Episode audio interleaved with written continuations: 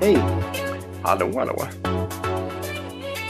Vi ska ta och tacka Agile People för att de gör den här podcasten möjlig. De har ju massor med smarta konsulter med smarta kurser och så vidare. Så gå in på agilepeople.com och, och titta vad de har. Tack till er. Eh, vad ska vi prata om idag? Idag ska vi prata om eh, brasklappar och underliggande principer tror jag. Vem är det? Just det, precis. Det är egentligen mitt ämne. Ja. jag frågar dig. Men, eh, ja, precis. Jo, men det här var ju någon, jag konsumerar ju otroligt mycket eh, YouTube och böcker och grejer eh, angående allt som har med den här techbranschen att göra. Mm. Så tyvärr har jag tappat bort källan på det här ämnet.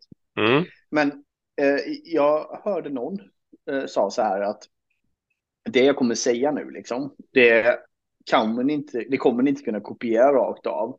Men försök att hitta de underliggande principerna. Och om ni gillar det jag säger, kopiera, eh, kopiera principerna. Mm. Snarare än metoden eller det jag pratar om. Och det där är sjukt smart. Och det är väldigt, Mm. väldigt, det är sjukt smart ur flera perspektiv. Um, ett, ett då så är det, det skapar en ödmjukhet. Vi som till exempel föreläser en del på olika företag och organisationer brukar använda så och, och öppna med det. Att vi kan inte er kontext. Vi vet ingenting om er situation. Men vi har besökt en del företag och har liksom en idé om hur man sätter upp en IT-organisation Mm. eller hur man jobbar som chef och ledare. Um, men det behöver inte passa er, men försök att se principen och sno dem. Det, det är ett väldigt bra sätt ut. För det, ett, det är ju ödmjukt, men det är också sant att vi vet ju inte kontexten på företaget vi är på. Och kontext spelar jättestor roll. Um, Alltså det kanske vore helt fel av dem att gå för någonting som vi föreslår beroende på deras kontext. Liksom. Um, och sen nummer två så kan det också vara lite att eh, om folk är kritiska eller om till exempel som du och jag som pratar mycket om agilt. Eh, och folk kanske tycker att det är ett buzzword som inte är något annat och sådär. Mm. Då kan det också vara så här, men bryr dig inte så mycket om metoderna eller orden jag använder utan fundera mer på principerna och det underliggande liksom. Och sno det.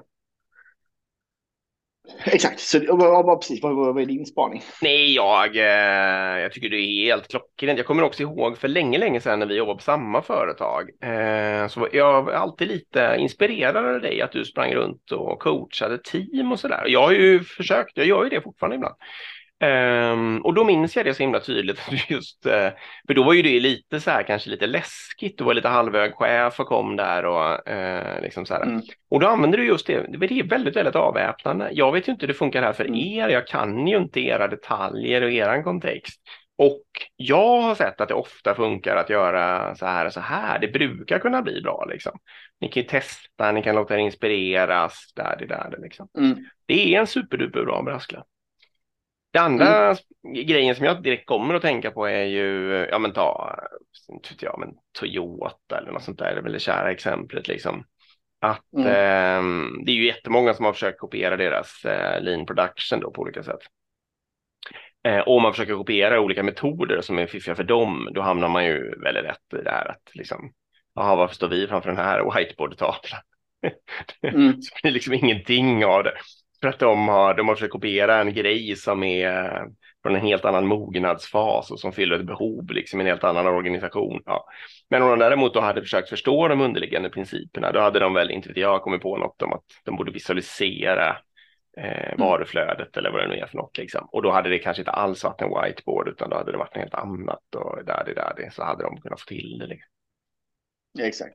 Um, och så är det ofta. Smarta, liksom smart. Det är sällan en metod i sig är superduper smart och gör en, att man vinner.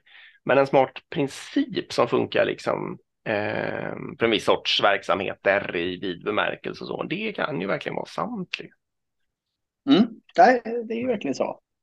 Eh, så det, det är tips. Nu har vi avslöjat vår bästa, bästa brasklapp. Jo, Där har vi den. Men Det är okej, Ja. vi, bjuder på det. Ja, exakt. Och eh, det här med att bjuda på, och jag kan ta Toyota igen som exempel, de eh, berättar ju allt Mm. om hur de gör sitt linarbete.